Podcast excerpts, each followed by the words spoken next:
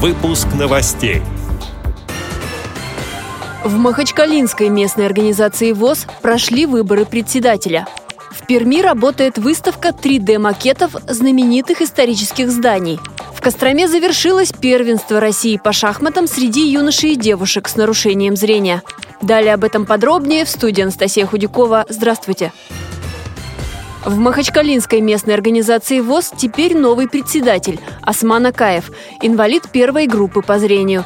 Осману Шарапудиновичу 50 лет. Он многократный чемпион России по дзюдо, спорт слепых, серебряный призер чемпионатов мира и Европы. В 2004-м он участвовал в Паралимпийских играх в Греции. Там он занял пятое место. Сейчас Осман Акаев получает высшее бизнес-управленческое образование в Дагестанском государственном университете. В интервью «Радио ВОЗ» он рассказал о своих первых действиях на новом посту.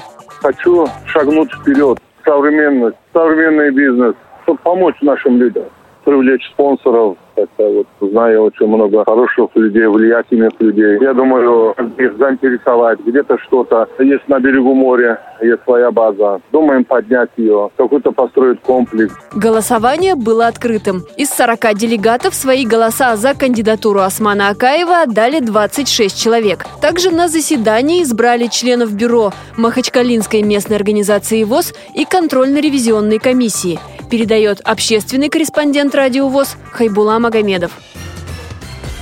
Невидимая архитектура. Так называется выставка в Перми. На ней представлены 3D-макеты знаменитых исторических зданий. Каждое из них в свое время было перестроено либо уничтожено. Посетителям решили показать первоначальный облик Софийского собора в Киеве, Сухаревской башни в Москве, памятник 17 века, который был разрушен в сталинские времена. Среди экспонатов макет здания Министерства иностранных дел и Дворец Советов в Москве, который начали возводить в 30-е годы прошлого века.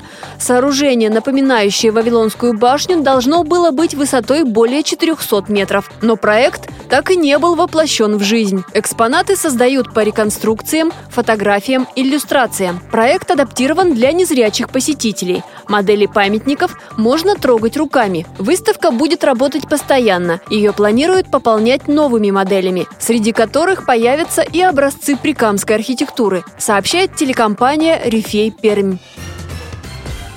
Костроме завершилось первенство России по шахматам среди юношей и девушек с нарушением зрения. В соревнованиях участвовал 21 спортсмен из 10 регионов России. Победителями стали фавориты турнира. Среди юношей уверенную победу одержал действующий победитель первенства России, представитель Республики Крым Дмитрий Данильченко с уникальным результатом – 8 очков из 8 возможных. На втором месте спортсмен из Москвы Даниил Гаранин. Замкнул призовую тройку представитель Тюменской области Даниил Баландин. В соревнованиях у девушек первое место с результатом 6 очков из 8 заняла костромичка Полина Тараненко, вернув себе тем самым титул победителя первенства России, утраченный в прошлом году. Второе и третье места завоевали шахматистки из Тюменской области Елизавета Клочко и Мария Шведова. Соревнования проходили при финансовой поддержке Фонда президентских грантов. По их итогам будет сформирован состав кандидатов в сборную России для участия в первенстве мира, которое состоится в следующем году, сообщили в Костромской региональной организации ВОЗ. Эти и другие новости вы можете найти на сайте Радио ВОЗ. Мы будем рады рассказать о событиях в вашем регионе. Пишите нам по адресу новости собака ру. Всего доброго и до встречи!